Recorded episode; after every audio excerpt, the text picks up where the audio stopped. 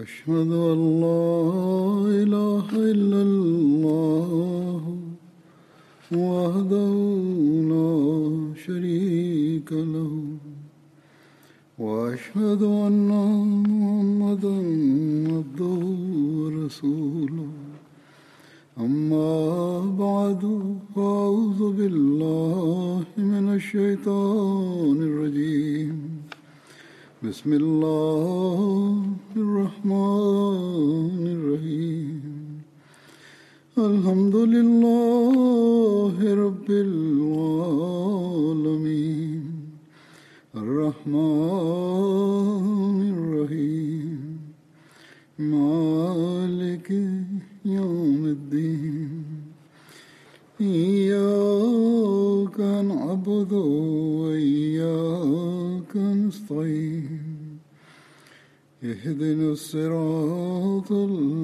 Please.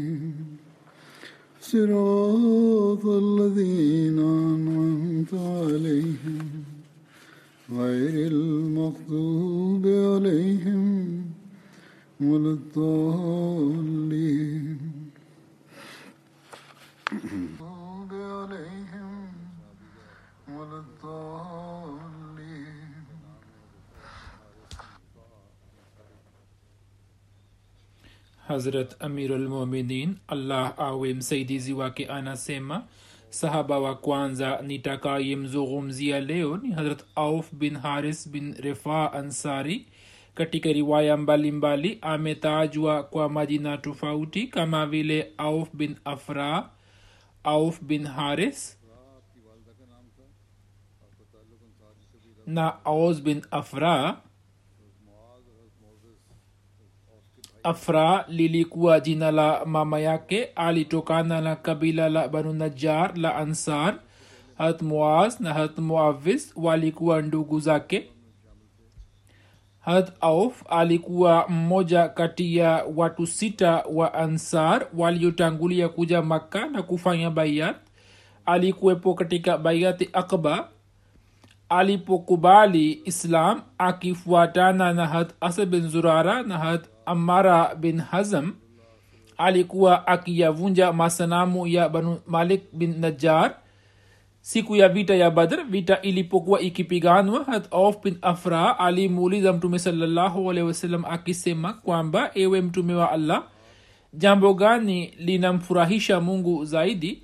Mtume salallahu alehi akasema mwenyezi mungu hufurahi ikiwa mkono wa mja wake ujishughulishe katika vita na bila kuwa na deraya apigane pasipo na hofu yoyote. Hapo hat of bin afra akavua deraya yake na akaanza kupigana hadi akawawa shahidi. Katika vita ya badar abu jehel alikuwa amewaua auf bin haris na ndugu yake hat muavis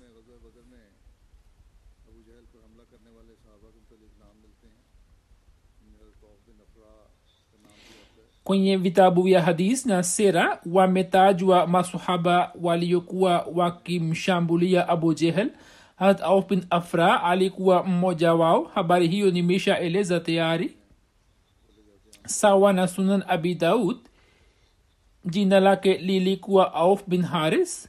Yote ni majina yake.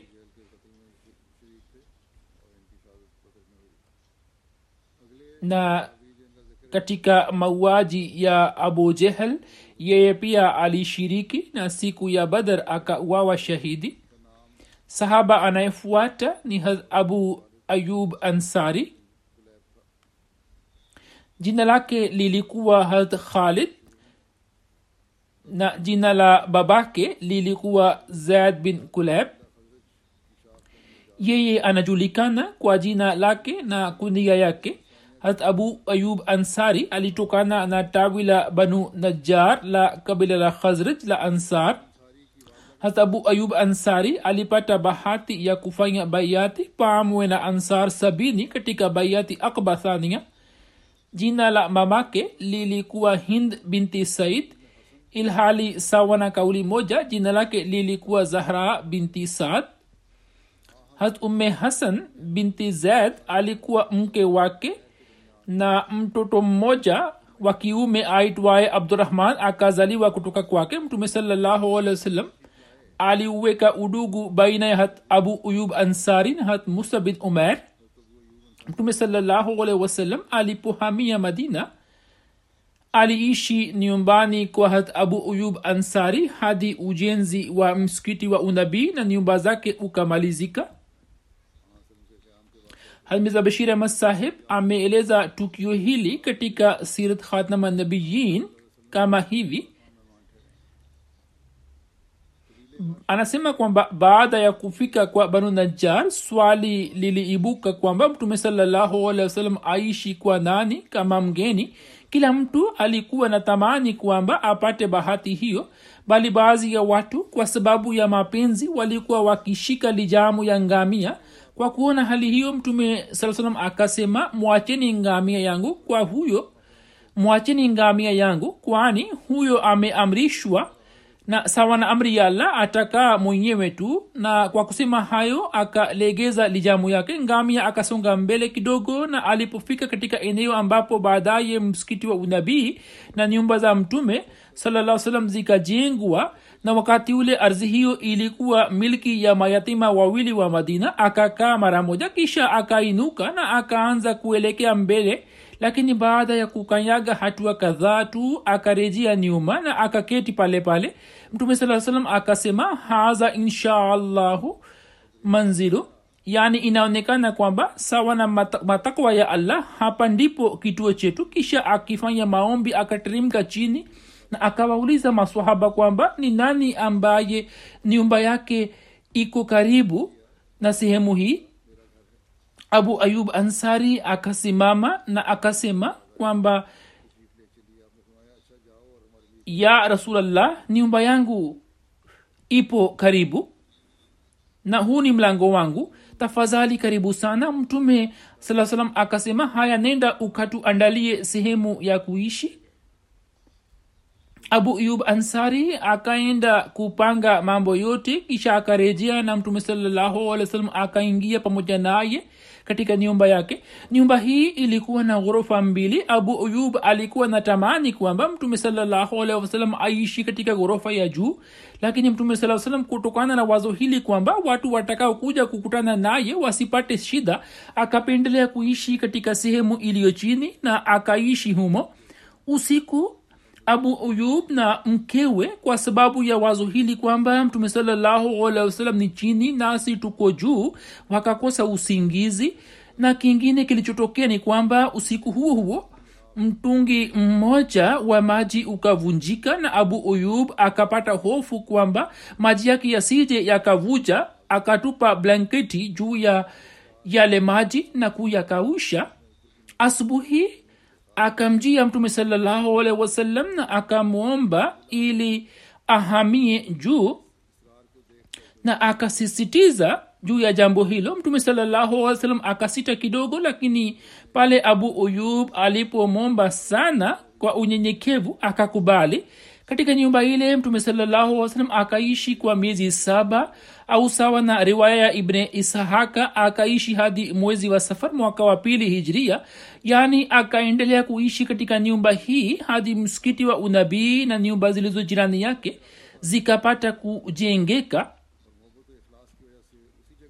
abu uyub alikuwa akimpelekea mtume saa salam chakula na chakula kilichokuwa kikibaki alikuwa akila mwenyewe na kwa sababu ya upendo na ikhilasi alikuwa akila kutoka sehemu ile ile ambapo mtume saa salam alikuwa amekula. Maswahaba wengine pia walikuwa wakimpelekea mtume saa salam chakula.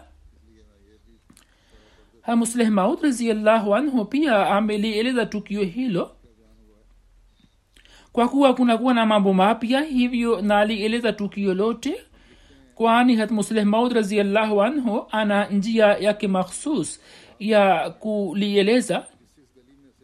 Huzur anaandika kwamba mtume alih alipoingia madina kila mtu alitamani kwamba mtume saa salam aishi katika nyumba yake katika mitaa yote ngamia yake alipokuwa akipita watu wa mtaa wakisimama mbele ya nyumba zao walikuwa wakimkaribisha na kusema kwamba ya rasulllah hii ni nyumba yetu na hii ni mali yetu na hizi ni nafsi zetu zilizo tayari kwa ajili ya kukutumikia wewe ya rasulllah nasi tunaweza kukulinda hivyo uishi pamoja nasi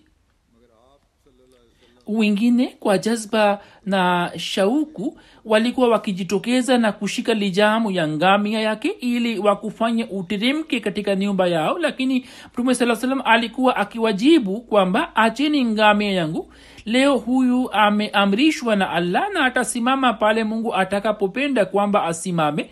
Mwishowe akafika katika eneo la mayatima wa banu najar na akasimama. Mtume saa salam akasema haya ni matakwa ya allah kwamba niishi hapa. Kisha akasema ardhi hii ni ya nani? Ilikuwa ya mayatima. Wali wao akajitokeza na akasema ya rasulllah ardhi hii ni ya mayatima fulani na fulani na iko tayari kwa ajili yako. Mtume saa salam akasema hatuwezi kuchukua mali ya yeyote bure kisha ikapangwa bei yake na mtume saa salam akaamua kujenga msikiti na nyumba zake. Kisha mtume salallahu akasema nyumba iliyo karibu na ardhi hii ni ya nani? Abu ayub akasema ya rasulllah nyumba yangu iko karibu kuliko nyumba zote na iko tayari kwa ajili yako. Mtume saa salam akasema nenda nyumbani ukaniandalie chumba nyumba ya abu ayub ilikuwa na ghorofa mbili. Ye akapendelea kwamba mtume saa salam aishi katika ghorofa ya juu lakini mtume saa salam kutokana na wazo kwamba watu wenye kukutana naye watapata usumbufu akapendelea kuishi chini. Muslehmaud raziallahu anhu anaandika kwamba mapenzi ya mtume saa salam jinsi yalivyokuwa yakipenya mioyoni mwa ansar wakati huo pia yakaudhihiri kwa sababu ya kusisitizwa na mtume saa salam abu uyub akakubali kwamba mtume saa salam aishi katika ghorofa ya chini. Lakini usiku kucha yeye na mkewe wakakesha wakiwa na wazo kwamba mtume saa salam amelala katika sehemu iliyo chini yao. Sasa kivipi wanaweza kulala kwenye sehemu iliyo juu yake hilo lilikuwa dhihirisho la mapenzi yao. Usiku ule chombo cha maji kikavunjika. Wao kutokana na wazo hili kwamba paa isije ikaanza kuvuja abu uyub akachukua blanketi yake na kutupa juu ya maji na kuyakausha. Asubuhi akamjia mtume saa salam na akamweleza yote. Hapo mtume sawasalam akakubali kuhamia juu. Hata abu uyub kila siku alikuwa akitayarisha chakula na kumpelekea mtume salallahu kisha mabaki yake baada ya mtume salam kula yeye na familia yake walikuwa wakila. Baada ya siku chache answar wengine pia wakaomba wapatiwe huduma hiyo na wakaendelea kumpelekea mtume saa salam chakula sawa na zamu hadi nyumba yake ilipojengwa tayari. Hasa abu uyub anasimulia mtume salallahu alaihi alitujia mtume salallahu alaihi waalihi wasallam aliishi katika ghorofa ya chini. Hiyo ni riwaya ya hadisi. Maelezo ya musleh maud yamepita juu. Abu yub anasimulia kwamba mtume saa salam alitujia na aliishi katika ghorofa ya chini abu uyub alikuwa juu. Msimuliaji anasema usiku mmoja abu uyub aliamka na akasema sisi tunatembea juu ya kichwa cha mtume. Hivyo akasogea upande na akapitisha usiku akiwa katika kona moja kisha akamwomba mtume saa salam ili ahamie juu. Mtume salam akasema ghorofa ya chini inanifaa zaidi. Abu uyub akasema basi siwezi kukaa juu ya paa ambayo wewe upo chini yake. Mtume salam akahamia juu na abu uyub akaja chini ye alikuwa akimpikia mtume saa salam chakula. Mtume saa salam alipokuwa akimaliza chakula na chakula kilichobaki kilikuwa kikiletwa kwake naye alikuwa akiuliza kwamba mtume saa salam amekula kutoka sehemu gani? Na kisha alikuwa akila kutoka sehemu ile ile. Safari moja akatayarisha chakula kwa ajili ya mtume kilichokuwa na vitunguu saumu chakula kile kilipoletwa kwake akauliza kuhusu alama za vidole vya mtume salaa salam akaambiwa kwamba mtume saa salam hakula leo. Ye akashtuka na akamwendea mtume salalahualwasalam na akamuuliza kwamba je vitunguu saumu ni haramu? Mtume saa akasema hapana lakini siipendi. Abu akasema kitu usichokipenda mimi pia sitapenda. Msimuliaji anasema kwamba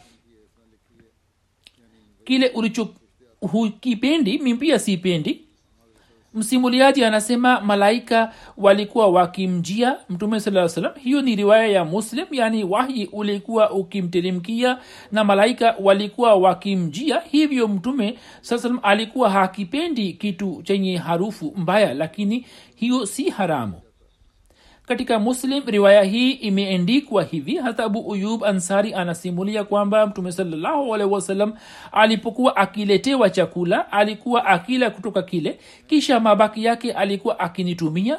Siku moja aliponitumia nikakuta kwamba hakula kwani kulikuwa na vitunguu saumu ndani yake. Nikamuuliza kwamba je hiyo ni haramu? Mtume sawasalam akasema hapana lakini kwa sababu ya harufu yake mbaya si ipendi. Hapo abu uyub akasema basi mimi pia sipendi kitu ambacho wewe hukipendi. Katika riwaya nyingine ya musnad ahmad bin hambal tukio hilo limeelezwa hivi imesimuliwa na abu uyub ansari kwamba mtume sawasalam aliishi katika ghorofa ya chini ya nyumba yetu nami nilikuwa juu. Safari moja chombo cha maji kikavunjika huko juu. Mimi na ume ayub kwa shuka tukaanza kukausha maji tukiwa na hofu kwamba maji yake yasije yakavuja na kwenda chini. Kisha nikamjia mtume alehi nikiwa na hofu na nikamwomba kwa kusema kwamba ya rasulllah sisi hatupati raha kwamba tuishi juu yako. Hivyo tafadhali uhamie juu. Hivyo sawa na amri ya mtume saa salam vifaa vyake vikapelekwa juu na kulikuwa na vitu vichache tu. Kisha nikasema ya rasulllah kila ulipokuwa ukinitumia chakula nilikuwa naona alama za vidole vyako na nilikuwa naala kutoka sehemu ile lakini chakula ulichonitumia leo sikuona alama za vidole vyako katika chakula hicho. Mtume sallahualwasalam akasema umesema sawa. Kimsingi kulikuwa na vitunguu ndani yake. Hivyo sikupenda kukila kwa sababu ya yule malaika anayenijia lakini nyini mnaweza kula hat abu uyub ansari alishiriki katika vita ya badar uhod handaki na vita vyote vingine pamoja na mtume salallahu alaihi wasallam. Hat abu uyub ansari anasimulia siku ya badar tulipanga safu ili hali baadhi yetu wakatoka nji ya safu. Mtume salallahu alaihi wasallam akawaona na akasema pamoja nami pamoja nami. Yaani mubaki nyuma yangu na msijitokeze mbele yangu habari hii ni harusi ya hasafia kwa kuwa nimeshaeleza hapo kabla lakini narudia tena. Hasafia alipoolewa na mtume salallahu usiku ule hat abu yub ansari akiwa na upanga wake akaendelea kumlinda mtume salallahu akiwa nje ya hema lake na akaendelea kuzunguka hema kwa usiku kucha. Asubuhi mtume saa salam akamwona akiwa nje ya hema lake na akamuuliza ewe abu uyub una nini? Ye akasema ya rasulllah nilikuwa na hofu kuhusu hasafia kwani baba yake na mume wake na watu wa kaumu yake wameuawa naye ametoka kutoka kufuru hivyo kwa usiku kucha nikaendelea kukulinda. Mtume sallahualwasalam akamwombea abu uyub ansari akisema kwamba allahuma hafaz aba ayuba kama baata yahfazni ewe la umhifadhi abu uyub kama alivyonihifadhi kwa usiku kucha. Imam suhaili anasema sawa na maombi haya ya mtume salallahu mwenyezi mungu akamlinda abu uyub hadi warumi walikuwa wakilinda kaburi lake na kwa wasila yake walikuwa wakiomba maji na mvua ilikuwa ikinyesha juu yao. Hat mahmud anasema yeye alimsikia hat utban bin malik ansari raziallahu anhu ambaye alikuwa miongoni mwa watu walioshiriki katika vita ya badar.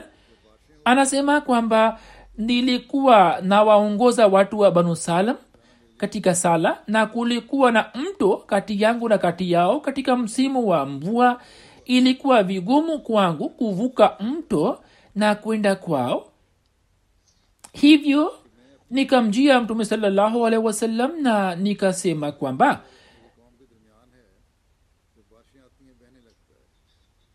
mimi najihisi macho yangu yamezofika sana na mto ulio kati yangu na kati ya kaumu yangu kwa sababu ya mvua kali unaanza kufurika.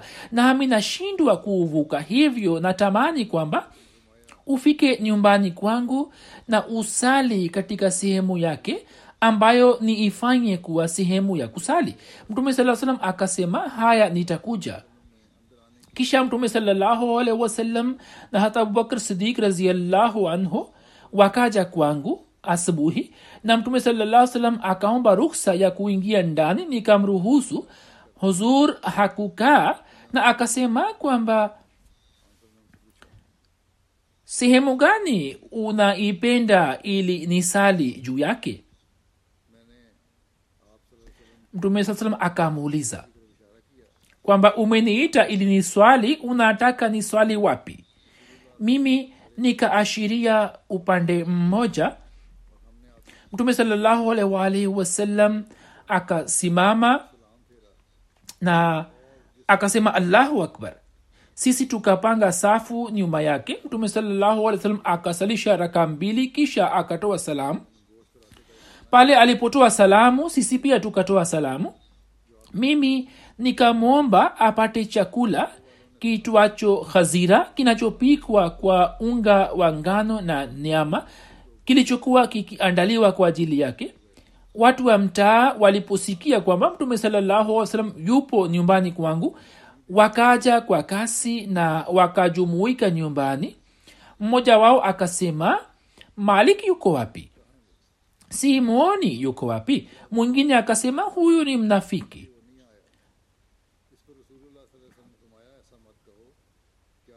akasema huyu ni mnafiki. Hana mapenzi na allah na mtume wake. Ndiyo maana hakuja. Hapo mtume saa salam akasema usiseme hivi. Je hujui kwamba yeye amekiri kusema la ilaha illallah? Yeye kwa kauli hiyo anatamani razi ya allah. Mtu huyo akasema allah na mtume wake wajua zaidi. Sisi wallahi tunamwona yu pamoja na wanafiki tu. Mtume salaa salam akasema mwenyezi mungu amemharamishia moto aliyekiri la ilaha illallah na awe anatamani razi ya mwenyezi mungu. Hat mahmud bin rabii alikuwa akisema jambo hilo niliwaeleza watu wachache wengine ambao mmoja wao alikuwa sahaba wa mtume salam hat abu uyub ansari. Ye alikuwepo katika vita ile na katika zama ile akafariki dunia nchini roma na yazid bin muavia alikuwa kiongozi wake. Hat abu uyub akakana jambo langu na akasema kwamba wallahi sizani kwamba mtume sasam atakuwa amesema hivi. Kama usemavyo kwamba moto umekuwa haramu kwa yule asemaye la ilaha illallah msimuliaji anasema kwamba sikupenda jambo lake. Nilikuwa na wasiwasi nyingi hivyo nikaweka naziri kwamba ikiwa mungu atanijalia uhai na nikirejea kutoka vita hii basi nitamuuliza utban bin malik raziallahu anhu kuhusu habari hiyo ikiwa nitamkuta akiwa hai katika kaumu yake basi nikarejea na nikafunga ihramu ya hija au umra kisha nikaelekea hadi kufika madina na nikaenda kwenye mtaa wa banu salam na nikamkuta hat utban alikuwa amezeka sana na alikuwa amepofuka alikuwa anaswalisha watu wake. Yeye alipomaliza sala yake nikamsalimia na nikajitambulisha kisha nikamuuliza kuhusu lile jambo ye akanisimulia kama alivyokuwa amenisimulia hapo kabla. Akisema kwamba hilo ni sahihi mi mwenyewe nilimsikia mtume saa salam akisema kwamba mtu asomaye la ilaha illallah moto umekuwa haramu juu yake. Lakini hat abu uyub alikuwa halikubali. Hamirza bashir ahmad saheb kuhusu habari hiyo ameandika rai yake na maoni yake akisema kwamba hadisi inasema kwamba man qala la ilaha illallahu yabtaghi bizalika wajhallahi. Huzur amesema kwamba nasoma tafsiri ya hadisi nzima nayo inafafanua habari hiyo. Mahamud bin rabii anasimulia kwamba nilimsikia utbal bin malik akisema kwamba mtume saa salam alikuwa akisema mwenyezi mungu amemharamishia kila mtu moto wa jahannam ambaye kwa nia ya kweli kwa ajili ya kupata razi ya allah anasema la ilaha illallah.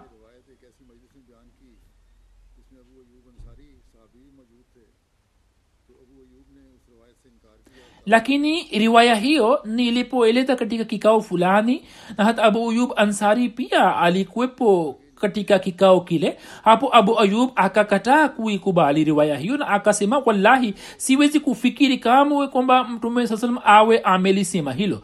Kisha mbele anaandika kwamba katika riwaya hiyo hata abu uyub ansari kwa msingi wa kanuni za dirayat na sawa na uelewa wake aliyokuwa nao kuhusu hadisi akakataa kuipokea hadisi ambayo sawa na kanuni za usimuliaji na sawa na kanuni za riwaya ilikuwa sahihi. Kisha mirza bashir ahmad saheb anasema kwamba inawezekana kwamba istidlal ya abu uyub isiwe sahihi lakini hadisi hii inathibitisha wazi na alisema kwamba hadisi hii inathibitisha wazi kwamba masahaba walikuwa hawaamini kila hadisi kama ilivyo bali walikuwa wakifikiri juu yake na walikuwa wakifanya utafiti. Kisha walikuwa wakiamini hadisi na katika utafiti wao walikuwa wakizingatia kanuni za riwaya na dirayat kisha walikuwa wakizikubali. Chini ya hadisi hii ya bukhari katika maelezo yake hasegid waliula shah hat abu ayub ansari aliposikia riwaya hii kutoka kwa hat mahmud bin rabii akakataa kuiamini. Baadhi ya watu wanazani kwamba sababu ya kukataa kwake ilikuwa hii ya kwamba kukiri kwa ulimi tu kwa la ilaha illallah hakuwezi kumwokoa binadamu kutoka motoni ilhali asifanye matendo mema. Hilo ni swala la kiislam lisilo na hitilafu lolote. Kisha shah saheb kwamba lakini maneno ya yabtaghi bezalika wajhallah yanatuambia kwamba ikirari hiyo ya tauhidi ni ya namna gani? Yaani mtu asomaje kalema kwa moyo wote huku akitaka razi ya allah na anasema la ilaha illallah moto umekuwa haramu juu yake? Kisha shah saheb anaandika hat mahmud alifanya utafiti kwa mara ya pili kwani alikuwa na fikira kwamba huenda atakuwa amekosea kuelewa na alipofanya uchunguzi akapata kuelewa kuwa maneno yake yalikuwa sahihi. Kisha anasema kwamba kuhusiana na imani au unafiki wa mtu fulani kutoa rai mbele ya watu ni jambo lisilofaa. Yaani kusema kwa mtu fulani kwamba yeye ni mnafiki au imani yake ni dhaifu hilo haliko sawa. Kwani mtume salaa salam alikuwa hakulipenda jambo lililokuwa likisemwa hadharani kuhusu ibne dosham jambo likisemwa hivi badala ya kumrekebisha mtu linakuwa sababu ya fitina na ufisadi. Riwaya moja inasema kwamba hat abdullah bin abbas na hadrat miswar bin mahrama raziallahu anhuma walihitilafiana juu ya swala la kuoga walipokuwa katika eneo la hat abdullah bin abbas alisema mfunga ihramu anaweza kuosha kichwa chake. Na hat miswar akasema hawezi kuosha. Msimuliaji anasema hat abdullah bin abbas akanituma kwa hat abu uyub ansari mimi nikamkuta akiwa anaoga katikati ya mbao mbili alikuwa ameweka pazia juu ya mbao hizo. Nikamsalimia akasema ni nani? Nikasema abdullah bin hunain. Nimetumwa na abdullah bin abbas ili nikuulize kuhusu suna ya mtume saa salam kuhusu kuosha kichwa chake katika hali ya ihram. Kwani inasemwa kwamba katika hali ya ihram mtu hatakiwi kuosha kichwa chake. Hata abu uyub akaweka mkono wake juu ya pazia na akaishusha kidogo hadi nikaona kichwa chake. Akashusha pazia hadi nikaona kichwa chake. Kisha akamwambia mtu mmoja aliyekuwa akimiminia maji juu yake kwamba nimiminie maji hapo akamiminia maji juu ya kichwa chake. Kisha kwa mikono yake akasafisha kichwa chake na akaleta mikono yake mbele kisha akaipeleka nyuma na akasema hivyo nilikuwa nimemwona mtume salallah salam akifanya katika ihram. Hasaid bin musayab anasimulia safari moja hat abu uyub aliona kijiti kadogo kwenye ndevu ya mtume salallahu hapo akakiondoa na kumwonyesha mtume salaa mtume salaa akasema mwenyezi mungu amwondolee abu uyub kitu ambacho hakipendi. Riwaya nyingine inasema mtume saa alisema ewe abu uyub usipate shida yoyote. Hat abu uyub katika vita za jamal na sifin na naharwan alikuwa katika sehemu ya mbele ya jeshi la hat ali. Hat ali alikuwa na imani kubwa juu ya abu uyub na habari hiyo inathibitika pale ambapo hat ali alipoifanya kufa ndiyo makao makuu na kuhamia huko akamfanya abu uyub ansari kuwa gawana wa madina naye akaendelea kuwa gawana wa madina hadi mwaka wa arobaini wa hijiria hadi pale chini ya uongozi wa yusr bin abu arta jeshi la kisiria la amir muawia liliposhambulia madina. Wakati huo abu uyub ansari akatoka madina na kuenda kufa kwa hat baada ya mtume salallahu masahaba walikuwa wakipatiwa posho kwa mwezi kutoka ukhalifa. Posho ya hat abuyub ilikuwa elfu nne hat ali katika zama ya ukhalifa wake akaiongeza na kufanya elfu ishirini. Alikuwa na watumwa wanane walikuwa wakilima ardhi yake. Hat ali akamwongezea hadi arobaini imesimuliwa na hat habib bin abu thabit ya kwamba abu uyub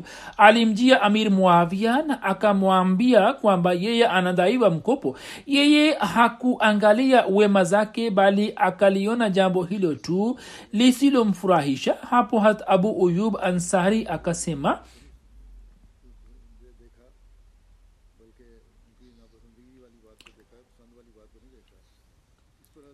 yani yeye aliona jambo ambalo alikuwa hakulipenda na hakuona sifa zake abu uyub. Hapo abu uyub ansari akasema nilimsikia mtume saa salam akisema kuwa nini mtashuhudia mabadiliko yakitokea? Yaani malengo yenu na shabaha zenu zitabadilika. Amir muavia akasema mtume saa alikuwa amewaambieni nini cha kufanya katika hali hiyo hat abu uyub akasema kwamba mtume wasallam alikuwa amesema kwamba hali hii ikitokea basi mufanye subira. Na pale ambapo mtaona kwamba mabadiliko yametokea basi mufanye subira. Amir muavia akasema basi fanyeni subira ikiwa mtume amesema kwamba mufanye subira basi mnatakiwa kufanya subira. Abu uyub akasema wallahi sitakuomba chochote katika siku za usoni. Kisha abu uyub akaelekea basra na akaishi kwa ibni abbas. Hata ibni abbas akampatia nyumba yake ili aishi humo na akasema nitakutendea kama ulivyokuwa umemtendea mtume salallahu alehi wasallam jinsi ulivyokuwa umemhudumia na jinsi ulivyokuwa umemtumikia nitakutumikia. Hata ibni abbas akawaamrisha watu wa ahli zake nao wakatoka nje. Na ibni abbas akasema vitu vyote vilivyomo nyumbani ni kwa ajili yako. Na akampatia abu uyub dirhamu elfu arobaini na watumishi ishirini. Mwenyewe akahamia sehemu nyingine na akampatia fedha na watumishi ishirini musleh maud raziallahu anhu akieleza maelezo ya aya isemayo wa anfiqu fi sabilillahi wala tulquu biaidikum ila tahluka wa ahsinu ina allaha yuhibu lmuhsinin hazur anasema kwamba watu wamekosea kuielewa maana ya aya hii isemayo wa anfiqu fi sabilillahi wala tulquu biaidikum ila tahluka wa ahsinu ina llaha yuhibu lmuhsinin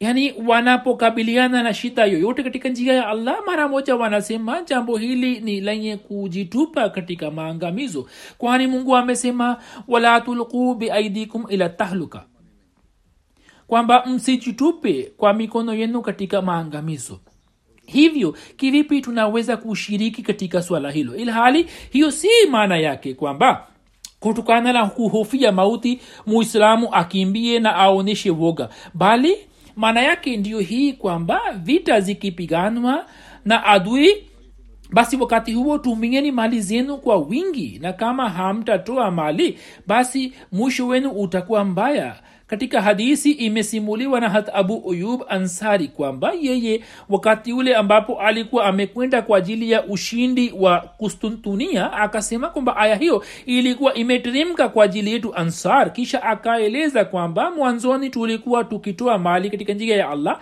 lakini mwenyezi mungu alipoimarisha dini yake na kuijaalia heshima na waislamu wakapata ushindi ndipo kulna hal nuqimu fi amwalina? Wa nuslihuha.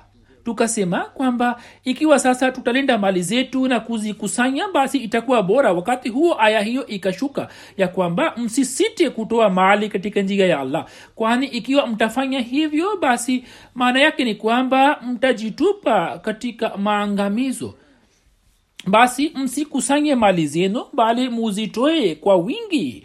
Waila maadui watawashindeni na nyini mtapata maangamizo. Baada ya hat ali zama ya utawala wa amir muawia iliwadia. Ukba bin amir juhni alikuwa gavana wa misri. Katika zama hizi za utawala wa hat ukba hat abu uyub akaitembelea misri mara mbili safari ya kwanza ilikuwa kwa ajili ya kukusanya hadisi. Alikuwa amepata taarifa kwamba ukba anasimulia riwaya mbalimbali mbali. hivyo alisafiri katika uzee wake. Mara ya pili alienda kushiriki katika vita ya roma.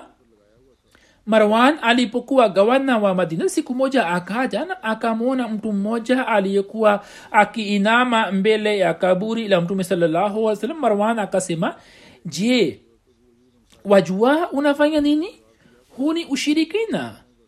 Wewe una sujudu kisha marwan aliposogea mbele akaona kwamba mtu huyo alikuwa abu uyub ansari. Abu uyub akamjibu mimi nimekuja kwa mtume saa salam wala sikuja kwa haya mawe. Abu abdurahman hubli anasimulia kwamba tulikuwa baharini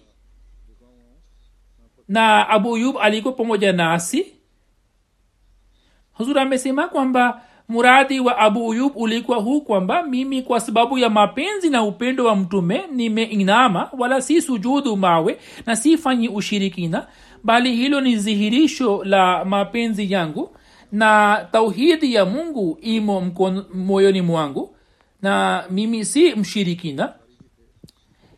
Abu abdurahman hubli anasimulia kwamba tuliko baharini na abdullah bin qas fazari alikuwa amiri wetu abu uyub ansari pia alikuwa pamoja nasi yeye alipita karibu na mtu mwenye kugawa mali za ngawira ambaye alikuwa akiwasimamia mateka. Hata abu uyub ansari akamwona mamoja akilia akasema mikwaje kwa mama huyo? Watu wakasema kwamba huyo ametenganishwa na mtoto wake. Msimuliaji anasema hapo yeye akashika mkono wa mtoto akamkabizi kwa mama yake. Kisha mwenye kugawa ngawira akamwendea abdullah bin kayas na akamweleza yote. Yeye akamwita abu uyub na akamuuliza kwamba kwa nini umefanya hivi? Abu uyub akasema nilimsikia mtume saa salam akisema kwamba yule aliyewatenganisha mama na watoto siku ya kiama mwenyezi mungu atamtenganisha na wapendwa wake. Huzur amesema kwamba watu wanaonianganya watoto kutoka mama zao wana somo ndani yake kisha hawa wanaopinga islam waone kwamba wenyewe wanafanya nini. Islam inawajali wote. Siku za nyuma kulikuwa na habari za marekani zisemazo kwamba wahamiaji waliokuwa wamekuja walikuwa wametenganishwa mama na watoto wao na baada ya muda fulani baadhi ya watoto wakashindwa kuwatambua mama zao.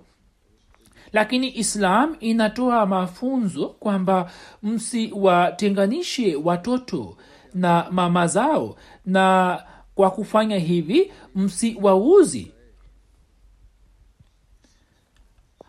Marsad bin abdullah anasimulia kwamba hat abu ayub ansari alipotujia kwa ajili ya jihadi? Katika zama zile hat ukba bin amir alikuwa gavana wa misri.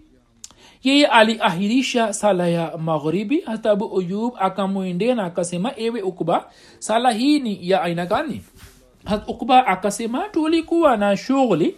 Abu ayub akasema wallahi nachotaka ni kwamba watu wasije wakazani ya kwamba ulikuwa umemwona mtume saa salam akifanya hivi. Je hukumsikia mtume saa salam akisema kwamba umati wangu utabaki juu ya kheri hadi wao wasiahirishe sala ya magharibi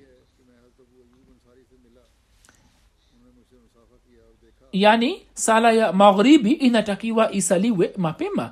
Imesimuliwa na abu wasil ya kwamba nilikutana na abu uyub ansari. Yeye alipeana mkono na akaona kwamba kucha zangu ni ndefu. Yeye akasema mtume salallahu salam alisema mmoja wenu ananiuliza kuhusu habari za mbinguni naye anakuwa na kucha ndefu kama zinavyokuwa kucha za ndege ambazo zinakuwa na uchafu mwingi yaani mnauliza mambo makubwa makubwa ya maarifa na elimu ilhali kucha zenu zinakuwa ndefu zikijaa uchafu hivyo muzikate kucha zenu. Sawa na hadisi ya musnad ahmad bin hambal hat abu yub ansari alikuwa na nafasi kubwa katika elimu kiasi kwamba masahaba walikuwa wakimuuliza maswala mbalimbali. Hat ibni abbas ibni umar bara bin azib anis bin malik abu amama zaid bin khalid johni mikdad bin mikdam bin mahdi. Karab jabir bin samura abdullah bin yazid na kadhalik waliokuwa wamelelewa na mtume saa salam walikuwa wakijinufaisha na elimu ya abu uyub. Katika tabiin said bin musayib urwa bin zubair salam bin abdullah ata bin yasar ata bin yazid abu salama abdurahman bin abi laila ni watu wakubwa lakini walikuwa wafuasi wa abu uyub katika elimu imesimuliwa na hat abu yub ansari kwamba yeye katika zama za muavia alitoka kwa ajili ya jihad. Anasema nikaugua na maradhi yangu yakapata kasi. Nikawaambia wenzangu kwamba ikiwa nikifa basi munibebe na mtakapojipanga zidi ya maadui basi munizike karibu na miguu yenu nitawasimulieni hadisi niliyoisikia kutoka kwa mtume salallahu salam ikiwa muda wa kifo changu usingekuwa karibu nisingeieleza. Nilimsikia mtume saa salam akisema kwamba anayekufa katika hali hii kwamba asimshirikishi allah na chochote ataingia peponi riwaya moja inasema kwamba wakati wa kifo cha hat abu uyub ansari ulipofika karibu yeye akasema nilikuwa nimeficha jambo fulani nililokuwa nimelisikia kutoka kwa mtume saa salam yeye alikuwa amesema kwamba ikiwa nini musingetenda mazambi basi mwenyezi mungu ikiwa nyini musingetenda mazambi basi mwenyezi mungu angewaumba watu waliotenda zambi kisha mungu angewasamehe. Yaani kwa kiasi hicho mwenyezi mungu anawajaali na anawaangalia na anawajali waja wake. Msimuliaji muhammad anasema hata abu uyub ansari alishiriki katika vita ya badar. Yeye hakukaa nyuma katika vita yoyote bali akashiriki katika kila vita. Yaani wakati moja ikiwa vita mbili zilikuwa zikipiganwa ye alikuwa akishiriki katika vita moja. Mwaka mmoja tu hakuweza kushiriki katika vita moja kwani kijana mmoja alikuwa amefanywa kuwa mkuu wa jeshi lakini baadaye alikuwa akihuzunika kwa hilo. Na alikuwa akisema kwamba sina shida kuhusu mkuu wa jeshi awe yeyote tu sina shida naye akasema mara tatu. Inasemekana kwamba mkuu aliyetajwa katika riwaya hiyo alikuwa abdul malik bin marwan. Kisha abu uyub akaugwa yazid bin muavia alikuwa mkuu wa jeshi. Ye akaja kumjulia hali na akasema kama unahitaji lolote niambie. Akasema nachotaka ni kwamba nitakapokufa ubebe maiti yangu kisha uipeleke katika ardhi ya maadui sawa na uwezo wako na uizike kule. Hata abu yub alipofariki dunia yeye akabeba maiti yake kisha akaenda nayo katika nchi ya maadui na akamzika kule na akarejea. Msimuliaji anasema hata abu uyub ansari alikuwa akisema kwamba mungu amesema infiru khifafan wa yani nendeni mkiwa mmesheheni silaha au la. Inferu khifafa wasikalan nami najikuta nikiwa nyepesi na pia nikiwa mzito. Riwaya moja inasema ya kwamba wakati yazid bin muawia alipokuja kwa hat abu uyub ansari yeye akasema kwamba wasalimie watu wangu nao wanibebe na wanipeleke mbali sawa na uwezo wao. Yazid akawaambia watu mambo yote. Watu wakakubali na wakaibeba maiti yake na kuipeleka mbali. Hata abuyub ansari baada ya mtume salllahu salam akaendelea kufanya jihadi hadi kifo chake kilichotokea katika kustuntunia sawa ni riwaya moja katika mwaka wa 52 wa hijria. Yazid bin muavia katika ukhalifa wa baba yake amir muavia akapigana vita ya kustuntunia na mwaka huo huo abu uyub akafariki dunia. Yazid bin muavia akasalisha sala ya jina yake na kaburi lake lipo roma karibu na ngome ya kustuntunia msimuliaji anasema nikapata kuelewa kwamba waroma wanalinda kaburi lake na wanafanya ukarabati wake na katika siku za ukame kwa kupi kupitia yeye wanaomba dua ya mvua. Sawa na riwaya nyingine hata abuyub ansari katika zama za amir muavia chini ya yazid alishiriki katika vita dhidi ya serikali ya roma na karibu na mji wa kustuntunia mwaka wa 50 au 51 akafariki dunia na akazikwa kule. Sawa na riwaya moja yazid akawaamrisha wapanda farasi ambao wakaendelea kuwakimbiza farasi juu ya kaburi lake hadi alama zake zikafutwa. Riwaya nyingine inasema kwamba usiku ambapo abuyub ansari akazikwa asubuhi yake waroma wakawauliza waislamu kwamba usiku mlikuwa mnafanya nini? Waislamu wakawaambia kwamba huyo alikuwa abu uyub ansari miongoni mwa masahaba wakubwa wa mtume saa salam na alikuwa ametangulia kusilimu nasi tulikuwa tumemzika kama mlivyoona na wallahi ikiwa mkifukua kaburi lake basi maadamu tunatawala nini hamtapata chochote? Mujahid anasema kwamba katika siku za ukame walikuwa wakiondoa udongo kidogo kutoka kaburi lake na mvua ilikuwa ikinyesha. Huzur amesema kwamba hiyo ni riwaya tu na mungu anajua kuhusu ukweli wake. Hata abuyub katika mwaka wa hamsini hamsini na moja hamsini na mbili akafariki dunia katika vita ya kustuntunia. Wengi wamesema hamsini na mbili hijria. Kaburi lake lipo katika mji wa istanbul uturuki na lipo katika chumba fulani ambacho kimefungwa na mlango wa shaba wenye wavu. Watu wa uturuki wana lizuru kaburi lake kwa ajili ya kupata utulivu. Sasa habari za maswaba wa badar zimekwisha lakini nitaeleza kuhusu makhalifa wanne. Inshallah nilikuwa nimeeleza kwa kifupi mwanzoni lakini sasa nitaeleza kwa maelezo zaidi. Pia mwanzoni habari za baadhi ya masahaba zilikuwa zimeelezwa lakini kwa kifupi tu. Hivyo ikiwa nikipata maelezo mengine nayo pia nitayaeleza katika sira yao itakapoindikwa sehemu hiyo itajumuishwa katika sira yao watakuwa wachache tu.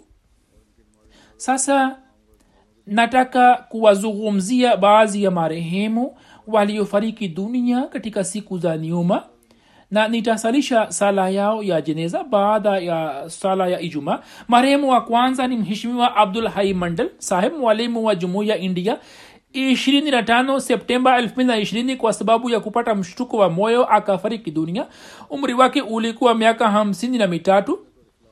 Marehemu mwaka 1999 akafanya uchunguzi kuhusu jamaat na akajiunga nayo. 23 baada ya kumaliza masomo kutoka jamiatulmubashirin akaanza kuitumikia jamaat kwa moyo wote kwa jumla miaka kumi, na saba ameitumikia jamaat. Marehemu alikuwa mwaminifu mcha mungu mtiifu mwenye kusali sala tano na kuipenda jamaat. Amewaacha nyuma yake mke na wana wawili na mabinti wawili. Allah amkufirie na amrehemu na awajalie watoto na mke wake utulivu wa moyo. Jeneza inayofuata ni ya mheshimiwa sirajul islam saheb mwalimu wa jamaat wilaya murshid abad bengal ambaye kumi na nne oktoba elfu mbili na ishirini akiwa na umri wa miaka sitini alifariki dunia. Inna lillahi wa inna marehemu mwaka elfu mbili na mbili akapata masomo ya miezi sita kutoka jamiatul mubashirin kisha hadi elfu mbili na ishirini akaendelea kuitumikia jamaat kama mwalimu na kwa jumla amefanya kazi hiyo kwa miaka kumi na minane. Marehemu alikuwa mwaminifu mtiifu mwenye kusali sala tano na mfunga saumu na mwenye kufanya bidii kubwa. Marehemu amewacha nyuma yake mke na mabinti watatu. Wawili wameshaolewa na mmoja anasoma. Mungu amghufirie na amrehemu na awajalie ahli zake subira na awajalie waendeleze mema yake. Jeneza ya tatu ni ya mjukuu wa masihi maud alahsalatu wassalam na hazrat nawab muhammad ali khan sahib na mwana wa hazrat nawab ahmadul hafiz begam sahiba na hazrat nawab abdullah khan sahib aitwaye mheshimiwa shahid ahmad khan pasha sahib ambaye ishirina sita oktoba akiwa na umri wa miaka akiwa na umri wa miaka sehemani na mitano akafariki dunia alikuwa amelazwa hospitalini inna lillahi wainarajiun alikuwa musi. Na shahid ahmed khan saheb alikuwa na wake wawili. Mke wake wa kwanza alikuwa bi amatu shukur sahiba ambaye alikuwa binti wa khalifulmsih salis rahimullahu taala ambaye akaolewa naye mwaka 1962 na maulana jaladin shamas alikuwa amefungisha ndoa yake katika maradhi ya musleh maut kutoka mke wa kwanza alikuwa na watoto watano wana wawili na mabinti watatu. Mke wa pili ni thamina said binti said saheb marehemu. Akamua mwaka sabini na na akapata mtoto mmoja ambaye yupo marekani. Yeye hakuwa na wazifa maalum katika jamaat lakini katika ziara ya khalifatulmasih asalis rahimullahu taala aliweza kushiriki pamoja naye katika ziara mbalimbali na akatoa huduma mbalimbali. mbali marehemu alikuwa na sifa nyingi. Mke wake ameandika kwamba alikuwa akiwasaidia maskini akamjengea maskini mmoja nyumba yake na alikuwa akiwasaidia watu maskini bila kukosa. Mwenyezi mungu amrehemu na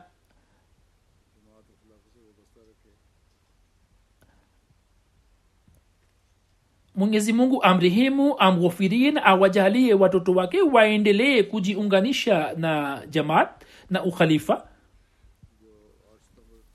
Jeneza inayofuata ni ya mheshimiwa sayid masud ahmad shah saheb shefield uingereza ambaye 8 septemba kwa sababu ya mshtuko wa moyo alifariki dunia. Inna lillahi wa inna ilahi rajiun katika familia yake jumuiya ilipatikana kwa kumpitia baba yake haseged nazim hussein saheb raziallahu anhu ambaye mwaka elfu moja mia tisa na mbili akiwa na umri wa miaka ishirini akifika kadian alikuwa amefanya bayati juu ya mkono wa sagidna ahmad saa salam sagid masud ahmad saheb mwaka sitini na mbili akahamia uingereza na akaishi sheffield.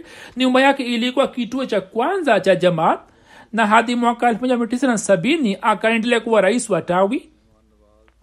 Baadaye hadi mwaka 97 akaitumikia jamaat kama katibu wa zifa. Marehemu alikuwa mpole mkarimu mwema mcha mungu aliye na jazba ya kuitumikia jamaat na alikuwa na upendo mkubwa na ukhalifa.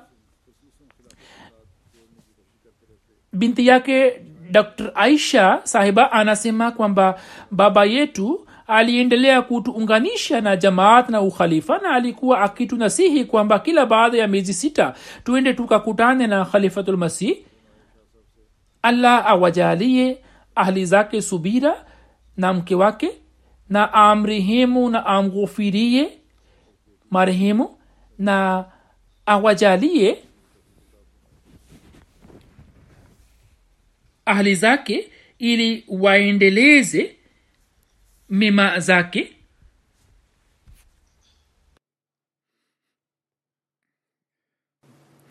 الحمد لله الحمد لله نحمده ونستعينه ونستغفره ونؤمن به ونتوكل عليه ونعوذ بالله من شرور انفسنا ومن سيئات أعمالنا من يهده الله فلا مضل له ومن يضلل فلا هادي له ونشهد أن لا إله إلا الله ونشهد أن محمدا عبده ورسوله. عباد الله رحمكم الله.